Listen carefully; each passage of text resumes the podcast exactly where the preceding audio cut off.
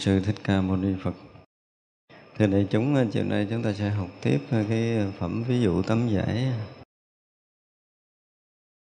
Lúc bây giờ, bà la môn, sundari, kabara, vaja đang ngồi không xa thế tôn, rồi bà la môn, bạch thế tôn. Tôn giả gotama có đi đến sông Bahuka để tắm rửa không? Này Bà La Môn, sông Baruka là gì? Sông Bahuka có làm được lợi ích gì? Tôn giả Gotama, sông Bahuka được nhiều người xem là có khả năng giải thoát. Tôn giả Gotama, sông Bahuka được nhiều người xem là có khả năng đem lại công đức và nhiều người đã gội sạch các ác nghiệp trong sông Bahuka rồi Thế Tôn nói những bài kệ sau đây cho bà La Môn Sundari Kaharavaja Trong sông Bahuka tại Adikaka tại cả sông Raja và Sundarika tại Sarasati và tại Bajana tại bà hô ma tỳ, kẻ ngu dầu thường tắm, ác nghiệp không rửa sạch. Trong Sudarika có thể làm được gì? Ba gia ra làm gì? Cả sông bà hô ca không thể rửa nghiệp đen của kẻ ác gây tội. Đối kẻ sống thanh tịnh, ngày nào cũng ngày tốt với kẻ sống thanh tịnh, ngày nào cũng ngày lành. Các tịnh nghiệp thanh tịnh, luôn thành tựu hạnh. Này vị bà la môn, chỉ nên tắm ở đây, khiến mọi loài chúng sanh được sống trong an ổn.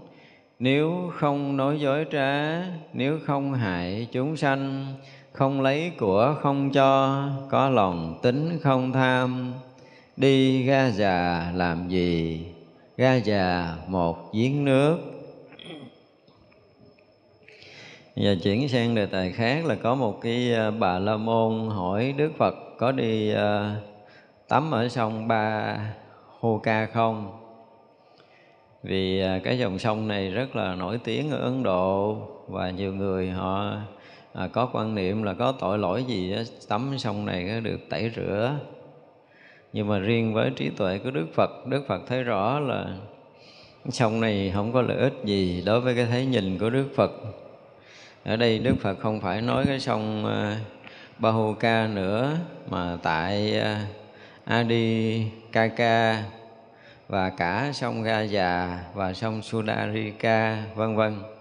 Tất cả các sông đó kẻ ngu tắm à, thì ác nghiệp nó cũng không có rửa sạch thì nó chỉ là truyền thuyết thôi, chứ sự thật thì à, xuống sông tắm chỉ ướt mình rửa sạch sẽ bụi bụi nhơ trong cơ thể thì có, nhưng mà sạch nghiệp tập thì không thể nào được. Như vậy là với cái à, nhìn của đức phật, nếu mà à, để cái nghiệp đen của mình nó gây những cái tội lỗi rồi á, thì chúng ta chỉ có cái tu tập mới có thể giải quyết được chứ còn nếu mà đi tắm ở dòng sông ở bên ngoài thì chỉ rửa sạch bụi bẩn chứ còn tội nghiệp không thể rửa sạch được. Cho nên đối với đức phật có cái người à, mà à, có nghiệp đen thì à, tội ác của đã gây rồi thì chắc chắn là chịu quả báo ác chứ không thể nào tắm ở sông sạch được. Còn đối với người thanh tịnh á, thì với họ cả ngày lẫn đêm đối với họ là thanh tịnh cho nên là dù có tắm sông tắm ao, tắm giếng gì thì cái thân của họ cũng thanh tịnh, cái ngày nào cũng ngày lành. Ngày nào cũng là thành tựu cái thiện hạnh của họ hết.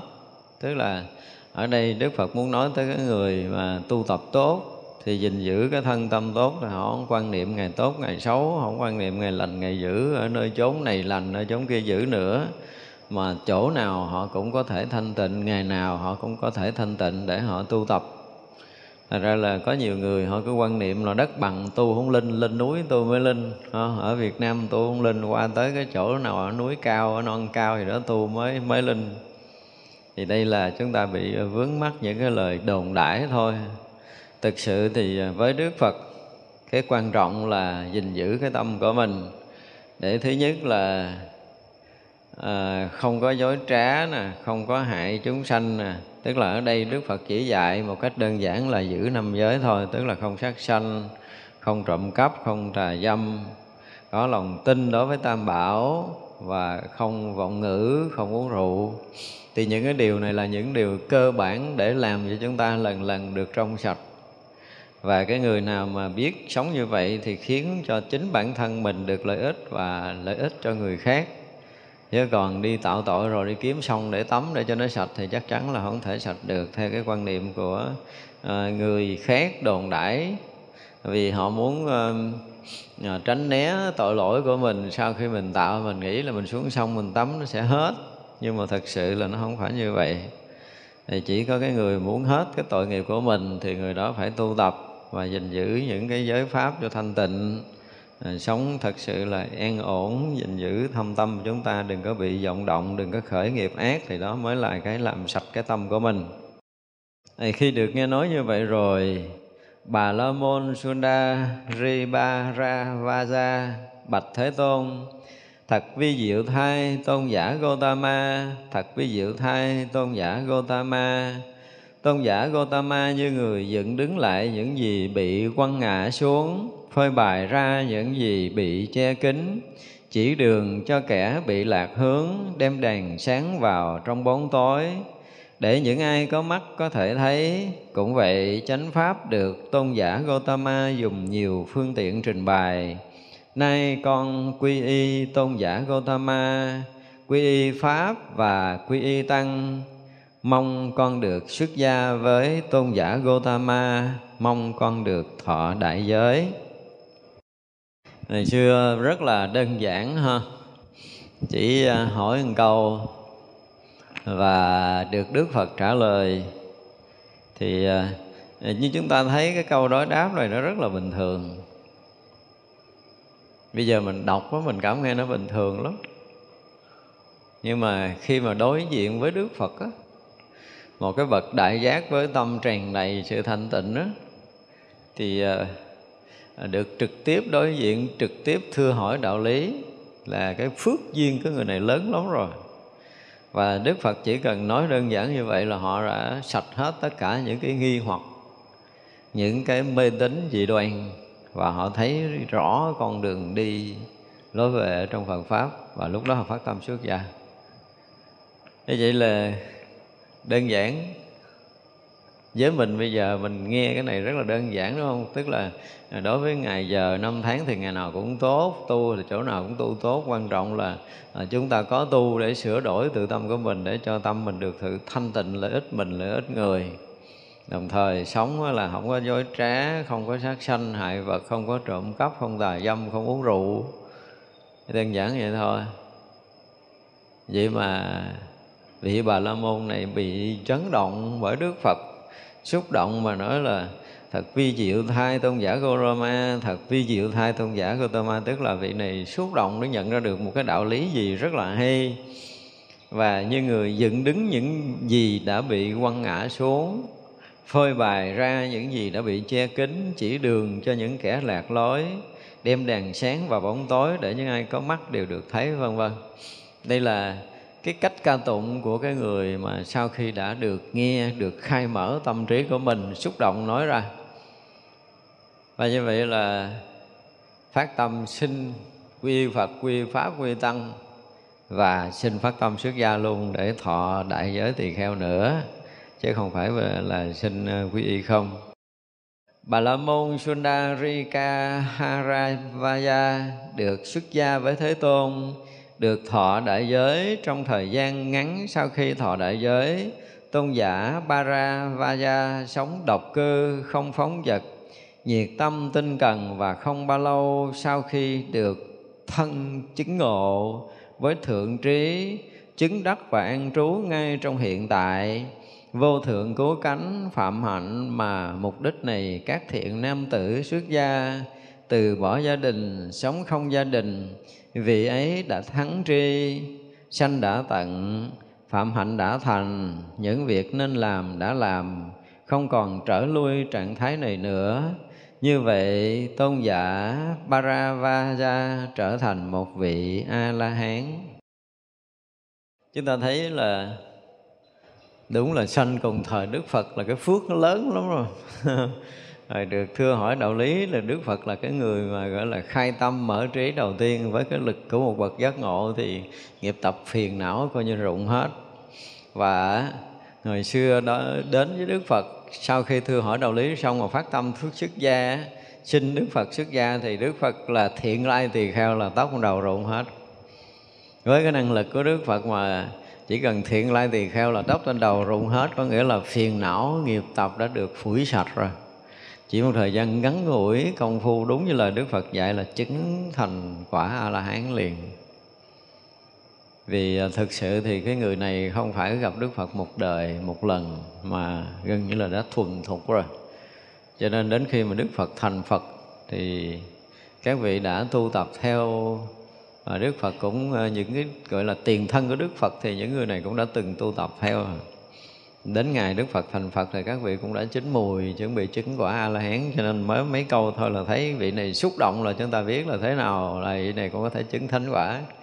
Ra chúng ta thấy ở đây giới thiệu là à, chỉ xuất gia thọ giới trong thời gian ngắn thôi là họ ông bắt đầu sống độc cư rồi và sống không phóng vật nhiệt tâm tinh cần không bao lâu tự thân đã chứng ngộ tới thượng trí liền ngoài cái thưa hỏi này ra thì chắc chắn là sau khi xuất gia thì tôn giả cũng sẽ thưa hỏi đức phật những cái pháp tu cần thiết để đạt ngộ giải thoát. Và sau đó thì ngài thực hành và chứng quả a la hán cho nên chúng ta đọc trong kinh nguyên thủy, chúng ta thấy thường hay thấy cái đoạn là sau khi mà đạt tới cái thắng tri rồi á thì ờ, sẽ được cái gì? Sanh đã tận phạm hạnh đã thành những việc cần làm đã làm xong không còn trở lui lại cái trạng thái này nữa. Tức là người này như vậy là xem như đã chứng a la hán và bất kỳ cái vị nào mà chúng ta đọc trong kinh nguyên thủy chúng ta thường hay thấy những câu này. Sanh đã tận phạm hạnh đã thành việc cần làm đã làm xong không còn trở lui trạng thái này nữa là xem như vị đã chứng a la hán thì đây là một vị uh, Bà La Môn tức là một đạo khác thì họ cũng đã tu theo cái đạo Bà La Môn một thời gian dài rồi nếu nói trong đời này. Nhưng mà chúng ta nhìn thấy một cái đối đáp như vậy mà à, xuất gia và thời gian ngắn chứng quả là hán thì cái người này đã thuần thục ở nhiều đời nhiều kiếp đã tu tập rồi. Chúng ta qua cái bài à, học mới kinh à, đoạn giảm như vậy, tôi nghe một thời Thế Tôn ở Savatthi xá vệ tại Jetavana Kỳ Đà Lâm vườn ông Anatha Bindika ông cấp cô độc. Lúc bấy giờ, tôn giả Mahakunda vào buổi chiều từ chỗ độc cư thiền định, đứng dậy đến tại chỗ thế tôn, đảnh lễ ngài rồi ngồi xuống một bên sau khi ngồi xuống một bên, tôn giả maha kunda bạch thế tôn. Bạch thế tôn, có những loại sở kiến này khởi lên trên đời, hoặc liên hệ đến ngã luận, hoặc liên hệ đến thế giới luận. Bạch thế tôn, đối với một tỷ kheo có tác ý ngay từ ban đầu, thời có thể đoạn trừ những sở kiến ấy hay không? Có thể xả ly những sở kiến ấy hay không? Này kunda những loại sở kiến này khởi lên trên đời hoặc liên hệ đến ngã luận, hoặc liên hệ đến thế giới luận. Chỗ nào những sở kiến này tiềm ẩn và chỗ nào những sở kiến này hiện hành? Chỉ có cách như thật quán sát chúng với trí tuệ rằng, cái này không phải của tôi, cái này không phải là tôi cái này không phải là tự ngã của tôi. Có vậy, thời sự đoạn trừ những sở kiến ấy, có sự xả ly những sở kiến ấy. Này Kunda sự kiện này xảy ra khi ở đây một tỷ kheo ly dục, ly bất thiện pháp, chứng và trú thiền thứ nhất, một trạng thái hỷ lạc do ly dục sanh, có tầm với tứ vị ấy có thể nghĩ, ta sống với hạnh đoạn giảm. Này Kunda các quả chứng ấy không gọi là đoạn giảm trong giới luật của bậc thánh. Chúng được gọi là hiện tại lạc trú trong giới luật của bậc thánh. Này Kunda sự kiện này xảy ra khi ở đây một tỷ kheo, diệt tầm và tứ, chứng và trú thiền thứ hai, một trạng thái hỷ lạc do định sanh, không tầm, không tứ nội tịnh nhất tâm vị ấy có thể nghĩ ta sống với hạnh đoạn giảm này Kunda các à, quả chứng ấy không gọi là đoạn giảm trong giới luật của bậc thánh. Chúng được gọi là hiện tại lạc trú trong giới luật của bậc thánh. Ở đây thì à, à, một vị tôn giả đã tu tập và sau khi thiền định á, thì à, các vị à, vị ấy thấy là có những cái kiến giải nơi tâm xảy ra, tức là những cái liên quan tới cái ngã của mình, cái luận ngã của mình và liên quan tới cái thế giới bên ngoài. Như vậy là đến hỏi thế tôn là nếu mà vị tỳ kheo tác ý như vậy thì có thể à, đoạn trừ những cái sở kiến ấy hay không và có thể xả ly những sở kiến ấy hay không? Thì đức phật dạy là nếu như mà mình tu tập mà có những cái ý nghĩ liên quan tới ngã của mình và liên quan tới ngã sở, tức là thế giới bên ngoài. Thì cái vị tỳ kheo ấy là phải quán cái cái ngã này không phải là ta, không phải là tự ngã của ta, không phải là của ta. Và sau khi quán thành tựu cái pháp quán đó, thì người đó chuẩn bị vào thiền. Ở đây giờ có một cách dạy khác ở cái đoạn trước là chúng ta thấy đức phật dạy an trú niệm rồi đó là dạy cái thấy nhìn không có vướng mắc ở hai bên vân vân. Thì ở đây đức phật lại một lần nữa dạy đi vào cái uh, thiền. Như vậy là đức phật nhắc lại để người đó bắt đầu thấy được là những cái sở kiến khởi lên trên đời hoặc liên hệ tới ngã hoặc liên hệ tới uh, thế giới bên ngoài thì chỗ nào sở kiến tiềm ẩn chỗ nào sở kiến này hiện hành thì có cách như thật mà quán với trí tuệ. Cái này không phải của ta. Cái này không phải là tự ngã của ta. Và cái này không phải là ta. Thì như vậy là đoạn trừ được sở kiến đó. Chúng ta thấy hồi xưa đức phật dạy rất là đơn giản. Và các vị thực hành đều đạt được hết.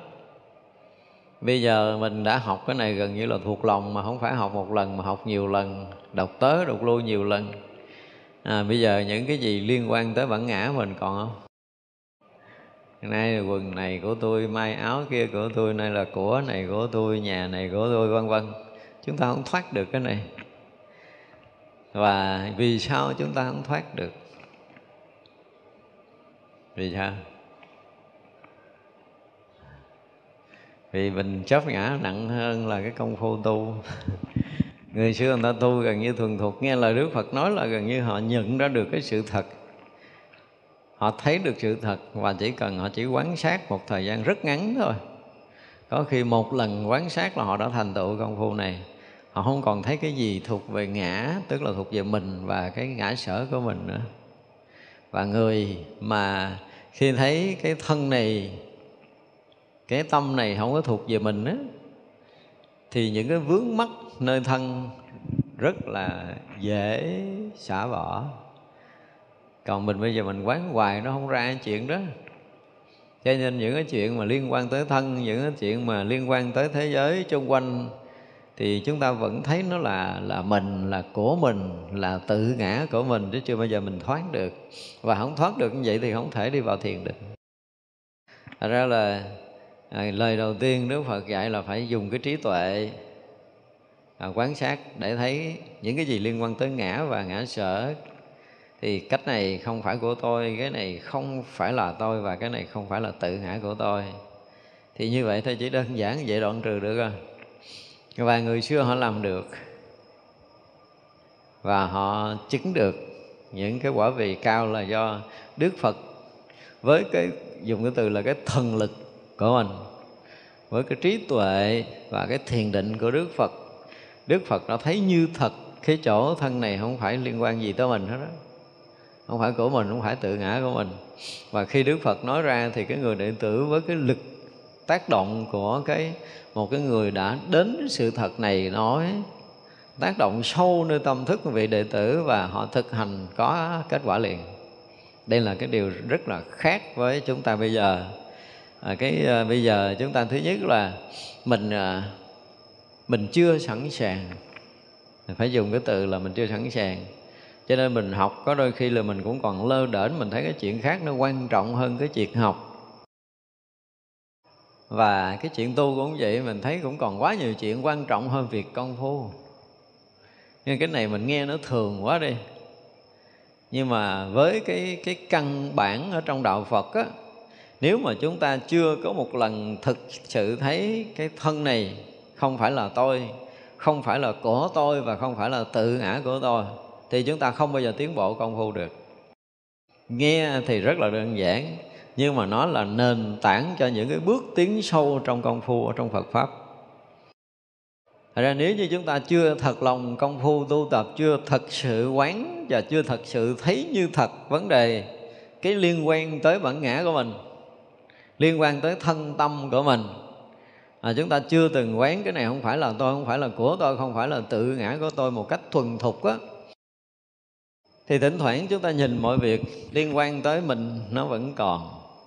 Những chuyện đúng sai hay dở buồn thương giận ghét liên quan với chúng ta nó vẫn còn nguyên à.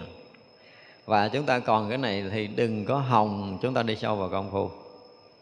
Nghe thì đơn giản vậy nhưng mà nó là nền tảng à, trong khởi đầu cái bài kinh đầu thì đức phật cũng đã nói tới đây. Đức phật lại lặp lại chỉ lại một lần nữa. Cho một người đang trong công phu thiền định và có cái khởi nghĩ liên quan tới bản ngã và cái thế giới quan bên ngoài. Thì đức phật dạy quán vậy là xong rồi đó. Xong thì bắt đầu giải tiếp là này Kunda sự kiện này xảy ra khi ở đây một tỷ vị tỷ kheo ly dục ly bất thiện pháp chứng và trú thiền thứ nhất một trạng thái hỷ lạc do ly dục sanh có tầm, có tứ, vị ấy có thể nghĩ, ta sống với hạnh đoạn giảm. Này, Kunda, các cái quả chứng ấy không gọi là đoạn giảm trong giới luật của bậc thánh. Chúng được gọi là hiện tại lạc trú trong giới luật của bậc thánh. Tức là sau khi mà đã quán như vậy rồi là gần như trở thành mỗi người sống ly dục, ly bất thiện pháp. Và chứng được thiền thứ nhất liền. Tại ra chúng ta thấy cái chuyện này rất là đơn giản với người xưa. Mà mình giờ mình làm khó vô cùng. Do chúng ta, thứ nhất là chưa có gần tuyệt đối đặt mình vào cái vị trí không phu chúng ta tu nhưng mà chưa có hoàn toàn đặt toàn tâm, toàn ý vào công phu chứ nếu như chúng ta đã đặt toàn tâm, toàn ý vào công phu, chúng ta thấy là khi mình vướng trong bản ngã, mình khó chịu lắm. Khi mà chúng ta công phu đoạn á, mình thấy mình có đôi lúc mình cũng ờ, rớt vào không, có đôi lúc mình cũng vắng bóng, thấy thân này cũng rỗng, cũng không, thấy mình cũng an ổn, mình cũng thanh tịnh, quay tới quay lui thì ngã mình vẫn còn. Không ra khỏi cái bản ngã này không ra khỏi cái ta và cái tôi nhưng mà người xưa chỉ cần được đức phật dạy rất là đơn giản, cái này nó không phải là tôi, không phải là tự ngã của tôi, không phải là của tôi, cái các vị thấy rõ ràng nó không phải là mình, cái xong à đơn giản. Nhưng mà mình bây giờ mình công phu từ nghề này qua tới nghề kia, mình cũng thấy mình còn nguyên đó. Thì rõ ràng là chúng ta từ ở đâu?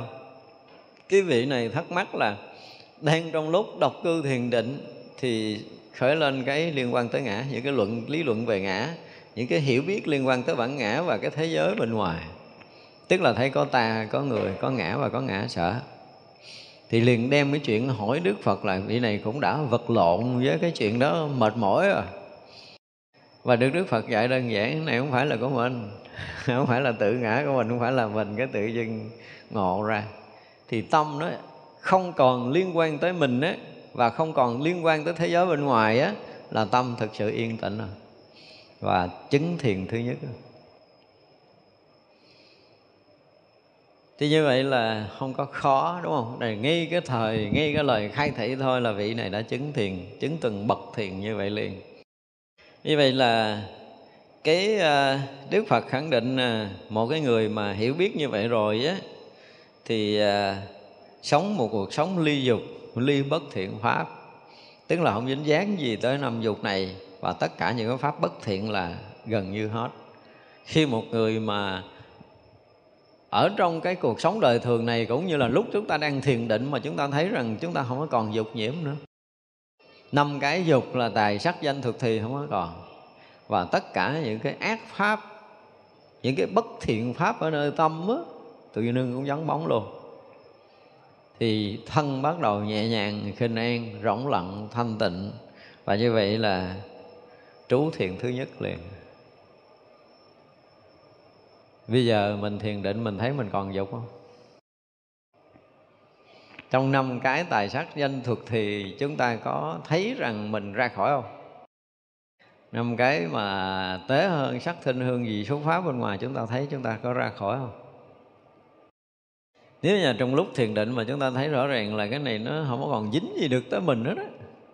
Và những cái pháp ác như là buồn, thương, giận, ghét, oán hờn tuổi nhục mà sân si, phẫn nộ, phiền não dõi gian dối rồi nọ, chúng ta thấy, ủa, nó đâu nó cũng mất à. Tự dưng mình thấy nơi tâm mình vắng bóng tất cả những cái điều này, thân tâm hoàn toàn rỗng lặng, không còn có cái gì dính dấp tới dục và tất cả những ác pháp không còn nơi tâm nữa, thì nghi khi ấy chúng ta đã vào cái bước thiền đầu tiên. Như vậy là khi mà đã vào cái thiền thứ nhất rồi á, thì người ta được một cái hỷ lạc. Như hồi sáng mình nói là cái vui á. Một cái niềm vui không phải như tất cả những niềm vui trong thế gian của mình. Những cái chúng ta vui là tiền tài, vật chất, danh vọng, ăn uống và ngủ nghỉ. Ngoài cái đó ra chúng ta không có cái khác vui đâu à, chúng ta vui vì chúng ta thỏa mãn được cái ăn cái mặc cái ở thỏa mãn được cái vật chất thỏa mãn được cái gì những vật dục trong trần gian liên quan tới cái thân này. Nhưng ở đây người này đã lìa thoát cái thân này tại vì thân này không phải là mình không phải là của mình không phải là tự ngã của mình rồi. Cho nên những cái nhu cầu ăn uống ngủ nghỉ nơi thân gần như không còn nữa.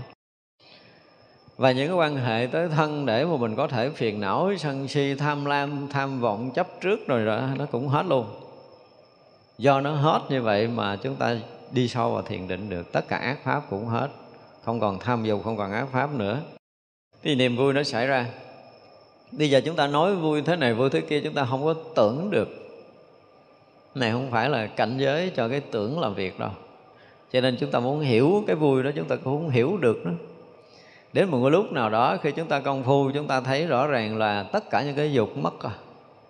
Những ác pháp nơi tâm không còn mình không còn vướng chấp nơi thân này, không còn vướng chấp nơi hoàn cảnh nữa. Tự động chúng ta sẽ nhận được một cái sự hỷ lạc rất là lạ xảy ra. Thì đương nhiên là cái này gọi là cái gì? Nó niềm vui nhưng mà nó không phải là là thật sự thanh tịnh. Cái này mới vượt thoát thôi, cho nên niềm vui còn rộn rã, cho nên được xem là có tầm, có tứ tức là nó vẫn còn có khởi một cái loại vui nó làm cho tâm chúng ta nó có một cái sự xúc động mãnh liệt nhưng mà nó khác với cái niềm vui của thế gian trước kia chúng ta cũng vui nhưng mà bây giờ chúng ta được cái gì đó chúng ta vui bây giờ chúng ta cũng vui chúng ta mất đi tất cả những cái mà chúng ta đã có trong trần gian này chúng ta còn cái sự thanh tịnh còn cái sự nhẹ nhàng còn cái sự rỗng lặng đó chúng ta còn cái để chúng ta vui tức là có một cái chúng ta thấy rõ ràng là mình đã bước ra ngoài mình đã quẳng đi gánh nặng rồi mình là người nhẹ nhàng không còn dướng mắt tới cái việc trần gian này nữa. Mình cảm thấy mình vui. À, nó khác với cái niềm vui của một cái người mà cái hồi mới xuất gia. Khi mà chúng ta được xuất gia ngay cái ngày đầu tiên xuất gia chúng ta cạo tóc thì chúng ta cảm giác giống như mình được thoát trục rồi thoát trần ra ngoài hết tất cả những dướng mắt của trần gian thì chúng ta cũng cảm giác có niềm vui đó, nhưng mà niềm vui đó cũng không không được gọi là sơ thiền đâu, là tại vì mình được cái mà mình muốn thôi. Tức là mình phát tâm xuất gia, giờ mình được xuất gia thôi. Còn ở phiền não, nghiệp tập, hoặc là cái vật dục, trần gian, hoặc là những cái liên quan tới ngã và pháp, chúng ta vẫn còn nguyên à. Chúng ta chưa thoát được. Nhưng người này cảm giác rằng mặc dù chưa có sạch cái ngã, nhưng nhưng mà họ có đủ cái trí tuệ để nhận định này, cái thân này không phải là mình, không phải của mình, không phải là tự ngã của mình những cái gì liên quan tới ngã liên quan tới pháp là gần như nó bắt đầu nó nhẹ đi. Như vậy là nơi tâm nó rộn rã cái niềm vui được gọi là còn có cái cái tầm và tứ ở nơi tâm. Thế như vậy xong cái hành giả bắt đầu tiếp tục ở trong cái đó nhưng mà các vị thấy rằng đó là à, với cái hạnh gọi là đoạn giảm này tức là một là chúng ta giảm đi cái sự dướng mắt của trần gian, hai là chúng ta đoạn trừ cái sự dướng mắt của trần gian để chúng ta có được cái cái quả chứng nhưng mà cái đoạn giảm này không phải là cái đoạn giảm trong giới lực của một vị thánh, mà nó được gọi là hiện tại lạc trú thế như vậy là hiện cái cái hỷ lạc này, đây là cái sự thật hiện ra không phải là do đoạn giảm không phải là do loại trừ không phải là do chúng ta bỏ cái này chúng ta được cái kia nữa mà đối với đức phật xem như đó là một cái hiện tại. Và đó là sự lạc trú trong cảnh giới của bậc thánh. Bắt đầu chúng ta dần dần đi vào cái cảnh giới của bậc thánh. À, này Kunda sự kiện này xảy ra khi ở đây một tỷ kheo diệt hết tầm diệt hết tứ tức là tâm không có còn rộng rã, xáo động để vui nữa. Mặc dù hồi nãy là cái vui lìa thoát cái cái dục, nhưng mà nó vẫn còn rộn rã ở nơi tâm mình. Tâm mình vẫn phải nói là nó có một cái sự hỷ lạc mà mình gần như không kiềm chế được. Không kiềm chế được, nó vui lạ lắm. Mình có một cái cảm giác lạ thường, mình vượt thoát được tất cả những cái vướng mắc lâu nay mà mình muốn bỏ mình bỏ không được, bây giờ bỏ được, vui lắm. Nhưng mà tới bước thứ hai á thì tất cả những cái rộn rã vui đó nó lại lặng hết đi. Như vậy là tâm rớt vào một cái trạng thái thiền như là đạt được cái định, thiền định một cái dạng thiền định, dứt trừ tất cả những cái rạo rực, những cái vui tươi ở trong tâm của mình, những cái rộn rã, những cái hỷ lạc nơi tâm gần như dứt sạch. Và khi dứt sạch rồi thì ở một trạng thái định cũng sanh cái lạc. Ở nơi đây, nhưng cái lạc nó không còn không còn có cái cảm giác nó rộn rã giống như trước nữa, mà nó rất là yên tĩnh, nó rất là an lạc, khác thường. Đây là bước thiền thứ hai. Và khi hành giả đạt được cái thiền này rồi á, thì ờ, cảm nhận được một cái gì đó nó rất là yên lặng, nó rất là yên ổn, nó rất là thanh tịnh và rất là an lạc thì lúc này, tất cả những cái tầm tứ ở nơi tâm gần như lặng hết. Những cái tâm mà muốn tìm cầu, những cái tâm mà muốn đạt được, những cái tâm nó hứng khởi, vui tươi, rộn rã gì của cái cảnh giới sơ thiền gần như biến mất hoàn toàn. Tâm thanh tịnh một cách tuyệt đối và có một cái sự an lạc xảy ra nơi tâm của mình. Thì à, vị ấy cũng à, hết tầm hết tứ và nội tỉnh nhất tâm tâm chỉ còn có một cái sự ờ, yên lặng, thanh tịnh duy nhất như vậy thôi chứ không còn cái gì khác hơn nữa được. Và được quyền nghĩ là ta sống với cái hạnh đoạn giảm này, kunda, các quả chứng ấy không gọi là đoạn giảm trong giới luật của bậc thánh, chúng được gọi là hiện tại lạc trú trong giới luật của bậc thánh. Thế bây giờ một vị đang ở trong trạng thái này thì họ thấy rõ ràng là họ đang đang ở trong cái cảnh giới hiện tại, đang ở trong cảnh giới an lạc và họ đang trú trong cảnh giới an lạc của vị thánh đang xảy ra trong cái cảnh giới thiền định này. Và sự kiện này xảy ra ở đây này tỷ kheo, ly hỷ, trú xả, chánh niệm, tỉnh giác, thân cảm sự lạc thọ mà các bậc thánh gọi là xả niệm lạc trú. Chứng và trú thiền thứ ba, vị ấy có thể nghĩ như trên hiện tại lạc trú nội giới của bậc trong giới luật của bậc thánh. Thì bây giờ họ tiến sâu hơn trong thiền định. Đây là cảnh giới thiền định thứ ba mà đức phật uh, diễn tả ở đây. Là vị tỷ kheo ấy ly hỷ và trú cái xã. Định sanh định ở cái yên ổn thanh tịnh sanh cái hỷ lạc. Và họ cũng bỏ cái hỷ lạc này để trú cái xã. Và lúc mà chúng ta đã thoát khỏi cái thọ khổ, thì người này sẽ đạt được cái thọ vui. Và đây là một trạng thái thọ vui. Cho nên yên lặng là một trạng thái đại thọ cái vui. Thế bây giờ cũng phải xả cái lạc thọ này đối với một người tu chúng ta thấy là chúng ta đã trải qua công phu rất là dài dẳng mà được cái vui ấy, để thoát khỏi cái thọ khổ thì cũng là một cực đoan. Chưa? hồi mà mình à, chưa có chứng được cái gì thì cái khổ quanh quẩn nơi mình. Và chúng ta thọ nhận cái khổ đau ở trong cái sinh tử này. Nhưng bây giờ chúng ta lìa thoát cái khổ đó rồi. Chúng ta được cái vui và lần lần vui sâu hơn. Hồi nãy vui xáo động bây giờ vui an lạc vui trong thanh tịnh nhưng mà rồi cũng phải xả cho nên là phải bỏ cái lạc vui đó cái lạc trú đó bỏ cái trú ở chỗ an lạc. Hồi nãy là vị ấy là trú ở cái cảnh an lạc gọi là hiện à, tại lạc trú. Bây giờ xả cái lạc trú này. À, trú ở cái xả thôi và ở trong cái xả thì à, ở đây gọi là chánh niệm tỉnh giác. Tức là người này bắt đầu có một cái trí tuệ giác ngộ hiện ra. Hồi nãy có cái niềm vui trong thiền định nhưng mà trí tuệ chưa có. Nhưng bây giờ bây giờ nếu mà không bám chấp trong cái lạc trú là người đó đã có trí rồi. Đó trong thiền định đó chúng ta thấy rõ đức phật mở từ từ. Nếu mà được yên lặng thanh tịnh an lạc mà không có trí tuệ, thì chỗ này chưa phải là chỗ đức phật dạy. Cho nên đức phật phải bắt buộc ở trong lạc trú nó phải xả cái lạc trú. Vì ở trong lạc trú có nghĩa là đang thọ vui, và thọ khổ, thọ vui cũng là một trạng thái thọ, mà còn thọ thì sẽ còn thủ, còn hữu, còn sinh, còn lão tử, tức là còn sanh tử.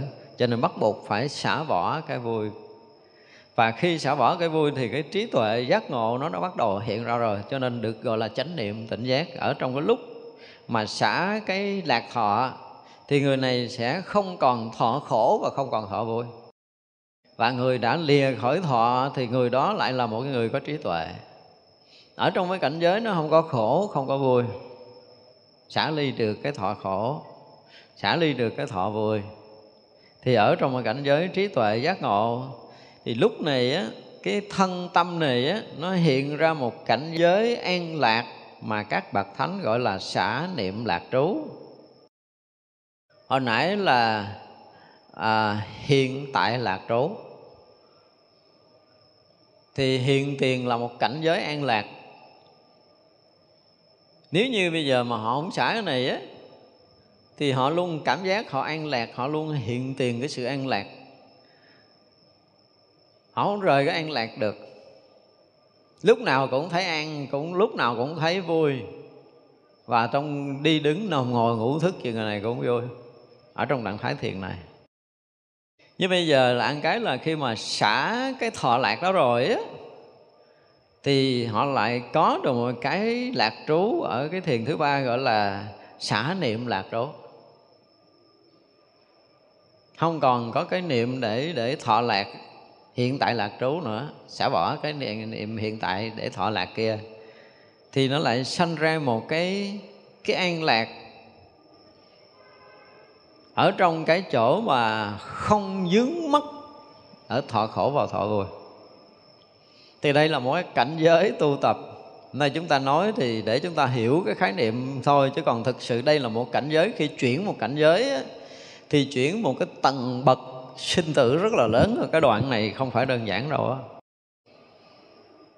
Từ cái ờ, phàm phu mà chúng ta à, ly dục ly bất thiện pháp có tầm có tứ để chứng thiền thứ nhất á, là chúng ta đã cảm giác là chúng ta đã vượt qua một cái tầng khác không phải là cái tầng cũ của tâm mình.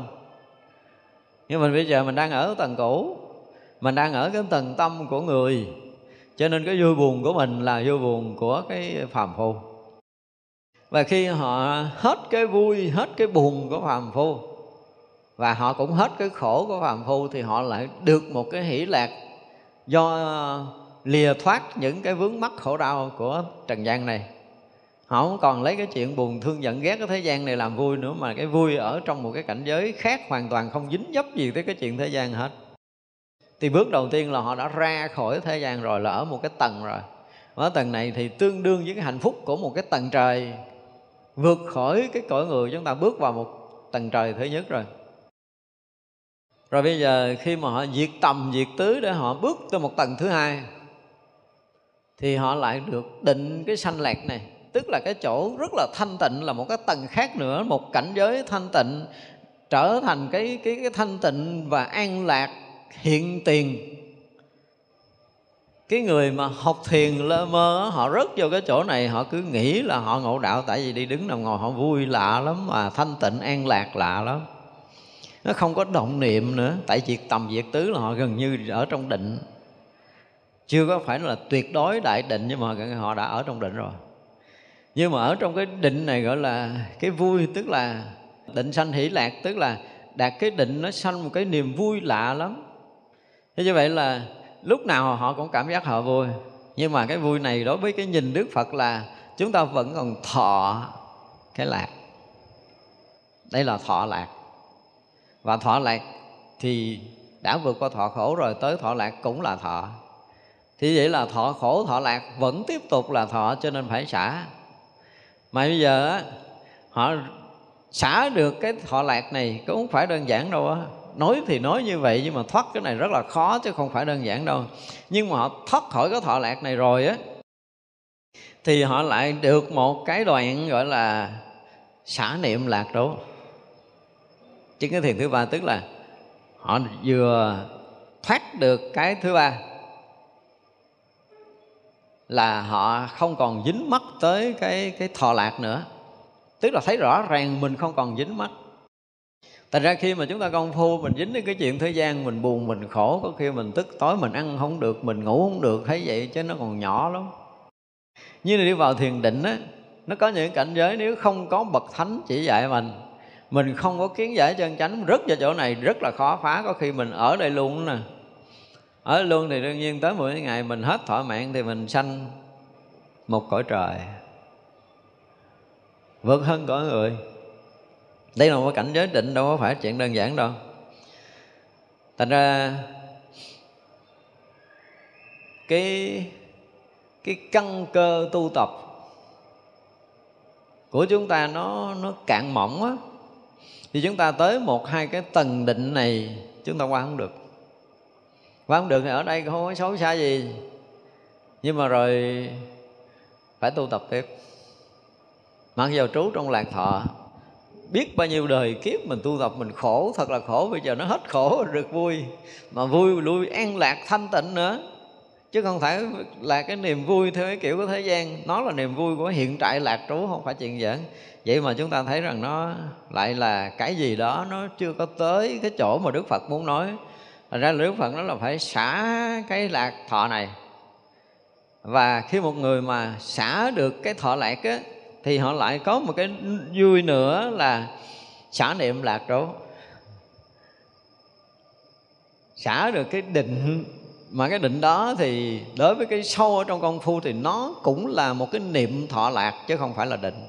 Lúc đầu chúng ta thấy nó rất là yên tịnh, nhưng mà thực sự là chúng ta bám vào đó, chúng ta dùng cái niệm mình trú ở cái chỗ lạc đó thì cái đó được gọi là niệm lạc.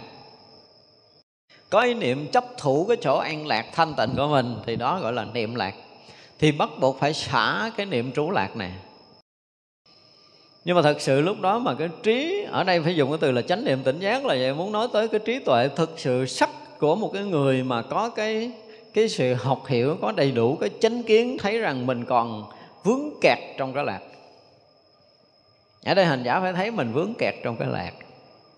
Vui, không có buồn, không có khổ, không có gì hết, mà an lạc mà thanh tịnh mà nhưng mà bị vướng trong an lạc thanh tịnh đó cần phải xả ly như vậy là xả ly rồi thì à, khi mà xả ly được á, thì lại có một cái niềm vui là gì? Là mình đã thoát khỏi cái sự dướng mắt cả chỗ an lạc kia. À thế vậy là được cái vui gọi là là xả niệm lạc trố. Một cái niềm vui khác một niềm vui khác xảy ra. Thì niềm vui này nó cũng là một cái dạng vui nữa nhưng mà cái vui không phải là dùng cái niệm để trú nơi đó mà mình xả niệm mình được vui. Ý là mình có cảm giác là bây giờ cái thọ khổ hết rồi đó Thọ vui cũng hết rồi. Bây giờ là còn một cái, Mình thấy rõ ràng là mình đã xả bỏ, Mình đã xả ly, Mình đã không vướng chấp ở hai cái mặt thiện và ác rồi, Khổ và vui rồi. Thì đây là một cái tầng định sâu Chứ không phải là chuyện đơn giản đâu. Những người tới đây rồi thì à, Họ cảm giác là Họ ở trong một cái, cái, cái cảnh giới không có trứng không có đất Gần giống như vậy đó gần giống như cái không vô biên xứ gần giống như cái thức vô biên xứ. Cái chỗ mà không còn dính gì hết á. Ở trong cái chỗ không vô biên cái niệm thọ lạc còn không có. Và họ còn có cái sở ly tức là hoàn toàn không dính mắc với tất cả những cái gì ở trong cuộc sống này. Và ngay cả trong thiền định họ cũng không dính mắc thế vậy là người ở trong định họ cảm giác à, mình không dính định. Có một cái niềm vui có một sự an lạc xảy ra là mình thấy hoàn toàn không dính mắt này nó giống như những người mới lúc đầu mà ngộ được cái lý vô trụ á. Những người ngộ lý vô trụ họ cũng có một cái khoảng vui giống như vậy. Và họ thấy rõ ràng không có gì dính đó cho nên đây là cái niệm lạc thọ đã xả được. Xả được niệm lạc thọ nhưng tức là không còn dính dấp tới cái lạc thọ. Họ cảm giác họ bay bổng họ cảm giác họ nhẹ nhàng họ cảm giác họ thanh tịnh và thực sự là tâm đến cái mức độ thanh tịnh tuyệt đối. Thì đây là một trong những cảnh giới định rất là sâu, chứ không phải đơn giản mà chúng ta được cái này đâu. Với chúng ta mà được cái sơ thiền cái là đã xuống rồi. Nhưng mà vượt qua thiền à, thứ nhất rồi, chúng ta được cái định sanh hỷ lạc là quá sâu rồi nhưng mà định sanh hỷ lạc kia cũng là một cái niệm thọ lạc. Cho nên xả niệm thì sanh một cái lạc trú thứ ba, tức là đạt tới thiền thứ ba.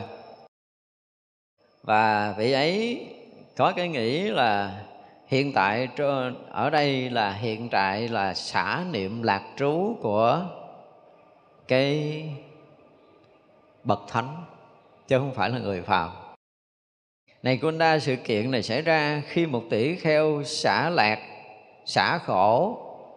Tức là chúng ta thấy rõ ràng ha, xả niệm mà thọ lạc kia là hai cái, thọ lạc và thọ khổ đã mất.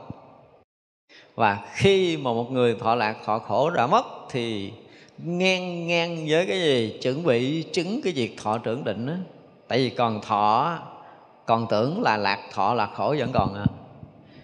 Cho nên nó là tới cái thiền cuối cùng là chứng cái diệt thọ, tưởng định là không còn thọ nữa. Thì vậy là người đó sẽ thấy hiện ra nơi tâm của mình là không còn thọ, không còn thọ lạc, không còn thọ khổ, thì sẽ không còn thọ ngã nữa. Cái người mà hết thọ thì xem như họ hết ngã.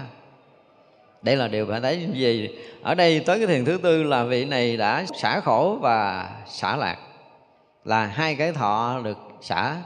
Và cái thọ thứ ba là không khổ không lạc hiện ra. À, cho nên cái hồi mà chúng ta học thọ thọ khổ và thọ vui thọ không khổ không vui chúng ta không có hiểu tới cái chiều sâu của cái thọ lạc là cái gì. Nhưng mà đi sâu vào thiền định á thì chúng ta mới thấy rõ ràng là đức phật nói một cái lời rất là đơn giản thọ khổ và thọ vui. Và có cái thọ không khổ không vui thì mình à, được gọi là thọ trơ, mình giảng cái kiểu giống như bây giờ nhà nước có một cái loại thuế không phần trăm, đại khái vậy. Thì mà, hồi đó mình học mình nghe vậy nó hay quá trời, nhưng mà bây giờ tới đây mình mới thấy rõ ràng là cái nhìn kia nó không phải. Chúng ta còn nông cạn, chúng ta còn nhìn cái khổ vui ở trần gian là còn nông cạn lắm. Cho chúng ta thấy là hiện tại lạc trú đã là một cái sự dính mắc đối với vật thánh, đó là cái khổ. Mặc dầu trú trong lạc nhưng mà nó là cái khổ là mình mình bị vướng mắc. Đối với các vị thánh mà còn có một chỗ vướng mắc là khổ. Dù là anh vướng mắc cái lạc, chứ không phải là cái khổ, là cái buồn bực, là cái đau đớn, là cái bức bách ở nội tâm, là cái bất an rồi vân vân, không phải như cái đó nữa. Mà là một sự vướng mắc, không tháo gỡ ra được. Thì bây giờ ở đây, tới cái ờ, bước qua cái thiền thứ ba là xả niệm lạc trú thì như vậy là sau khi xả niệm lạc tú mà thành công rồi á, thì cái này bước tới một bước nữa là phải xả luôn cái lạc khổ ở nơi tâm. À, cái lạc ở nơi tâm và cái khổ ở nơi tâm phải xả. Và không còn cái hỷ và cái ưu cảm thọ trước nữa. Tuyệt đối thanh tịnh không còn cái hỷ và cái ưu nữa. Thì cái lạc không còn mà cái ưu bi khổ não cũng không còn cho nên chúng ta thấy là ở trong 12 nhân viên thì xúc sanh thọ thọ sanh ái ái sanh thủ thủ sanh hữu hữu sinh u bi khổ não. Đúng không? Thế như vậy là đã xả được thọ khổ, đã xả được thọ lạc, xả luôn cái cảm giác thọ và u bi, tức là người này chuẩn bị diệt trừ cái gì? Cái sinh và lão tử vì người này sẽ không còn cái cái cảm thọ hỷ và không còn cái ưu bi, thì không còn cái khổ não, tức là không còn cái sinh tử nữa. Đức Phật muốn dạy cái con đường thiền này. Thay vì quán 12 nhân duyên nhưng mà đi bằng con đường này, Thành ra chúng ta thấy Đạo Phật Đạo Phật mà Đức Phật ở đây vừa dạy thiền định, chúng ta nghe thì thì nó chỉ là tứ thiền. Nhưng mà cái cách tứ thiền này là một trong những cái người mà vừa vừa định vừa tuệ đi ở trong công phu à.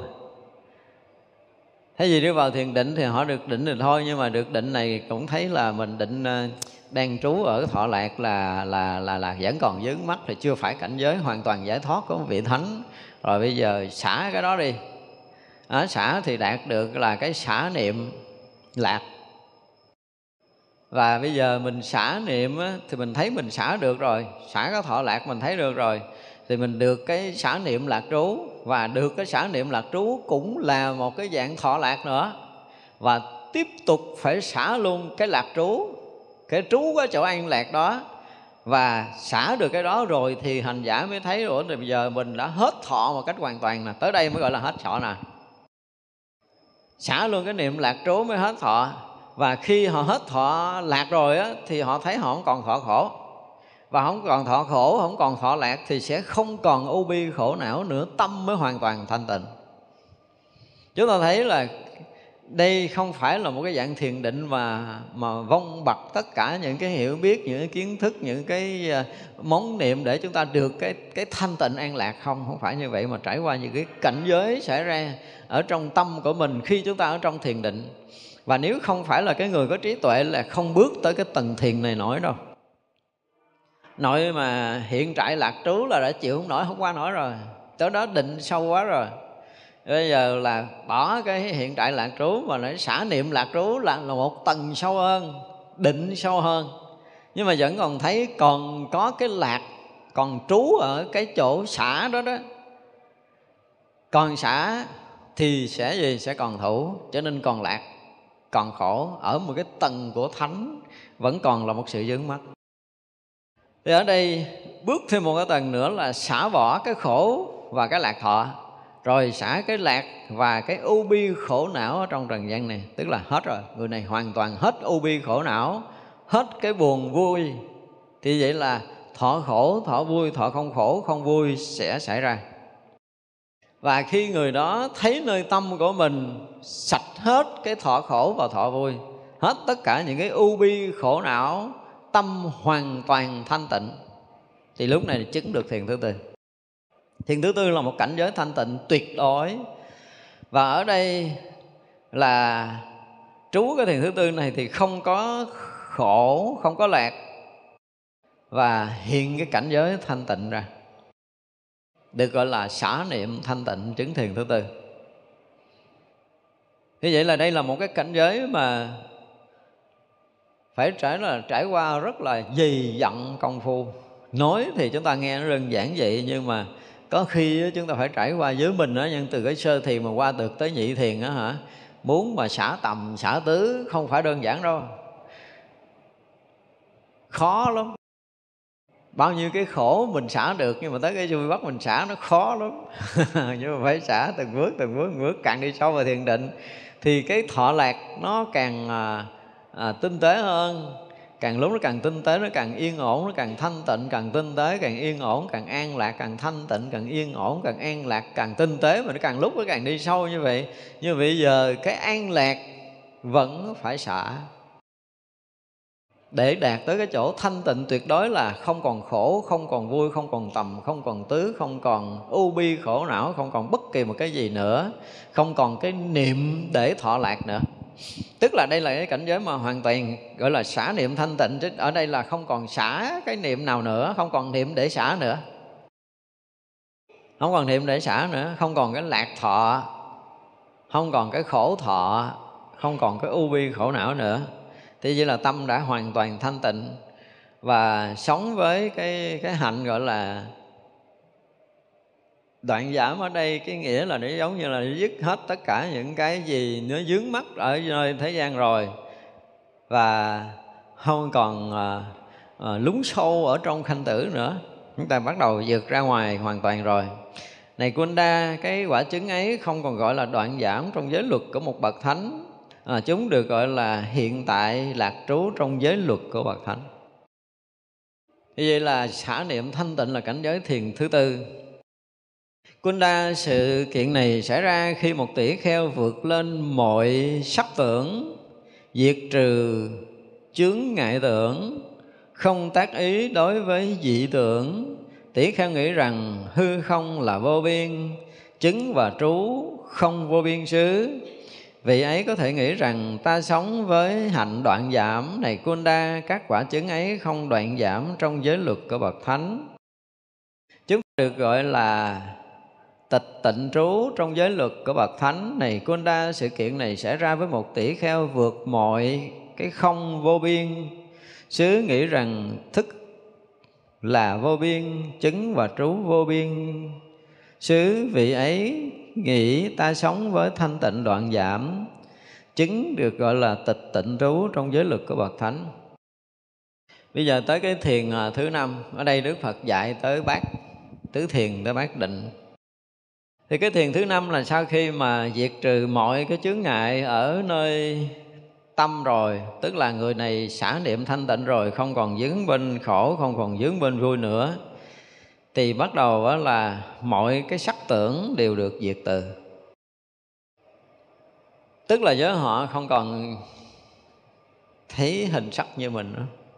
Tất cả hình sắc bây giờ là bắt đầu mất không còn hình sắc. Và họ lắng sâu vào cái sắc tưởng diệt trừ mọi cái chướng ngại của cái tưởng có hình sắc ở trong không gian này. Đây là một loại định nha, một loại định chứ không phải là cái tưởng đâu. Cái tưởng hình sắc cũng bị diệt từ tức là những cái thấy hình sắc như mình, những có tướng ở nơi mình, họ hoàn toàn vắng bặt ở trong chỗ thanh tịnh đó, họ quán sát tất cả những cái thấy mà thuộc về tướng, có tướng và không tướng ở nơi họ, bắt đầu họ diệt trừ để họ rớt vào cái chỗ không mà không có ngàn mẻ luôn. Tức là mọi cái sát tưởng đều diệt trừ mọi cái chướng ngại dù thuộc về cái tưởng cũng không có luôn.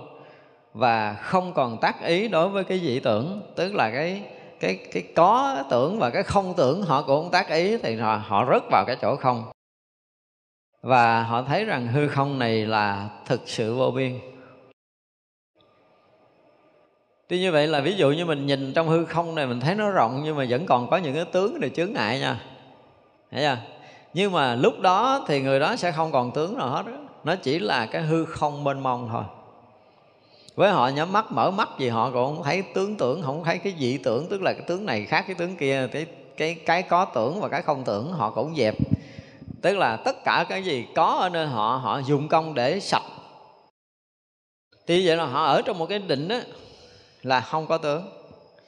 Và không còn cái tướng nào ở thế gian này làm chướng ngại trong cái thấy của họ được. Như vậy họ ngồi ở đó thì họ thấy mênh mông cái hư không mênh mông này. Thì cái này á dễ bị lòng lắm. Những người mà à, tu thiền đến một cái đoạn là thấy rõ ràng là không còn tướng nữa nhưng mà chưa phải là cảnh giới thật vô tướng ở trong cảnh giới của ờ, cái cảnh giới vô tướng của thiền tông. Cái này là đạt tới cái không do công phu thiền định. Nếu chúng ta rời thiền thì chúng ta bị tướng trở lại. Cho nên là lúc này ở cái chỗ thanh tịnh và trụ trong cái chỗ thanh tịnh là còn có cái gì mà liên quan tới cái có là người này dứt trừ cho sạch. Để rồi họ thấy mênh mông cái hư không này không có hình tướng gì hết đó và ở trong cảnh giới này thì đây là một cái cảnh giới thiền định. Nhưng mà nó không phải là cái tưởng, phá tất cả những cái tưởng. Cho nên mình thấy ở đây là thấy cái tướng này là thấy tưởng tướng nè. Ở đây rõ ràng. Khi tới đây thì họ mới hiểu cái chỗ này là tưởng tướng nè. Những cái hình sắc này là tướng tưởng tướng do tưởng sanh. Thì nó có tướng. Ra khi mà chúng ta còn thấy có tướng, tức là tướng đó là tưởng sanh. Ở đây dùng từ là phá từ cái sắc tưởng tất cả hình sắc không có còn nữa. Nơi tâm của họ không bao giờ. Và họ hiểu một niệm nào là có có tướng đó. họ sạch đi cái cái tướng. Họ hiểu ờ, ví dụ chúng ta có ngồi đi nữa, họ vẫn thấy là không.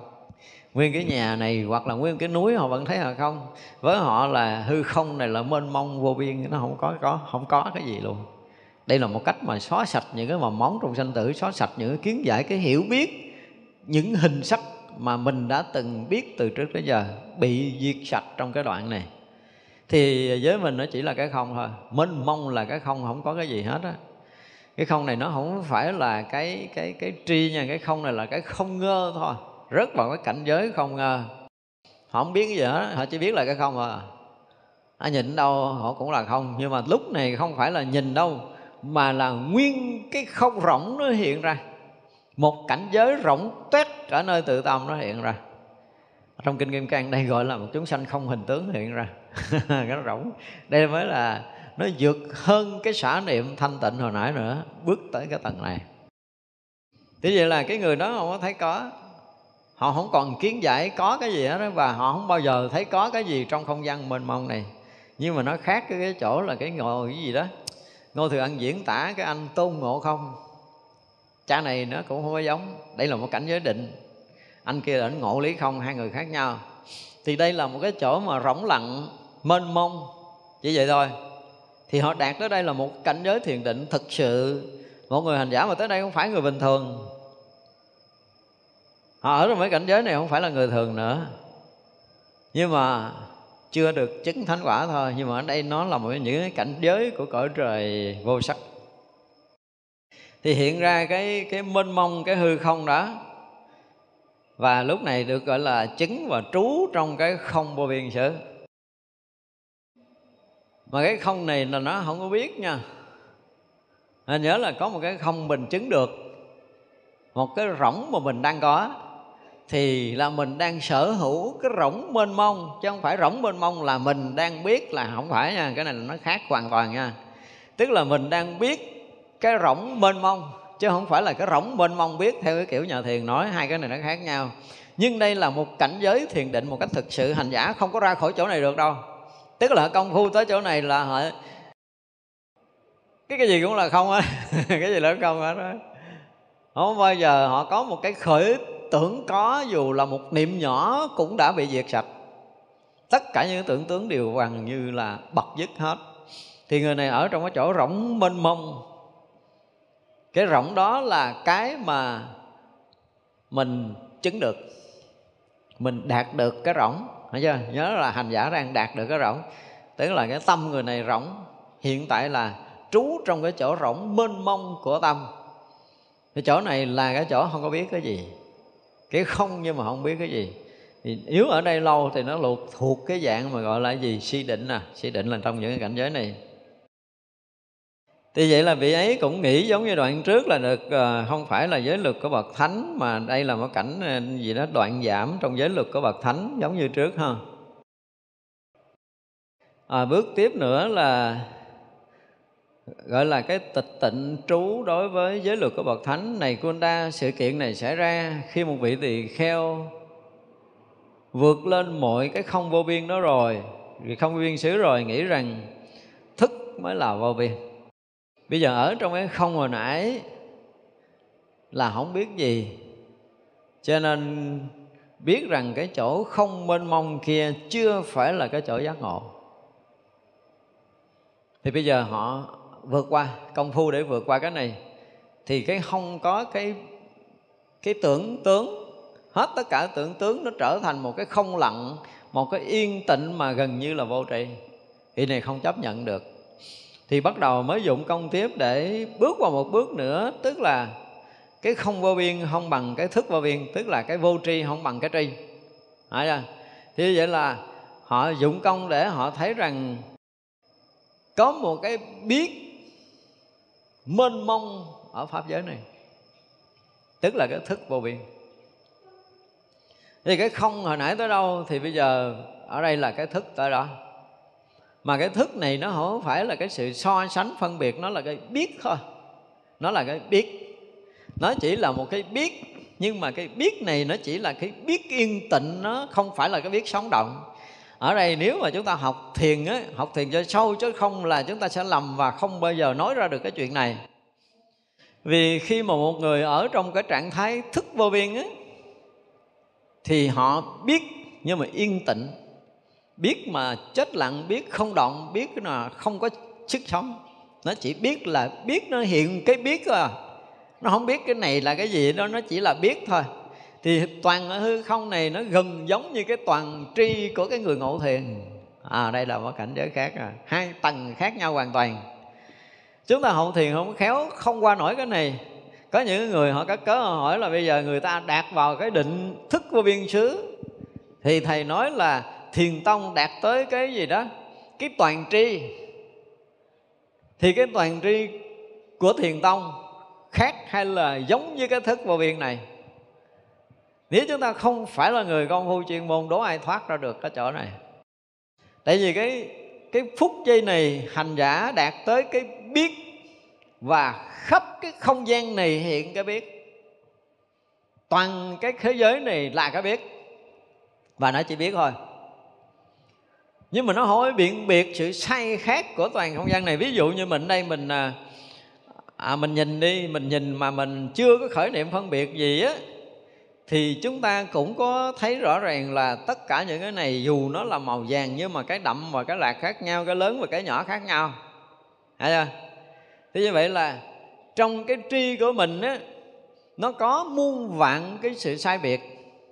Và cái tri của thiền tông đó là không phải tri đó là một cái tri trở thành một khối tri mà là tất cả mọi cái đều là tri cho nên là cái tri động cái tri tịnh cái tri lớn cái tri nhỏ cái tri nhiều cái tri ít nó rất là linh động rất là sai biệt của từng cái sự việc và mỗi mỗi một sự việc đều là cái tri và cái tri đó chính là cái thật tướng hiển hiện của tất cả các pháp nhưng ở đây là cái tri là một khối cái tri chết lặng cái tri không sống động cái tri không có nhựa sống tri này là một cái yên lặng toàn tri.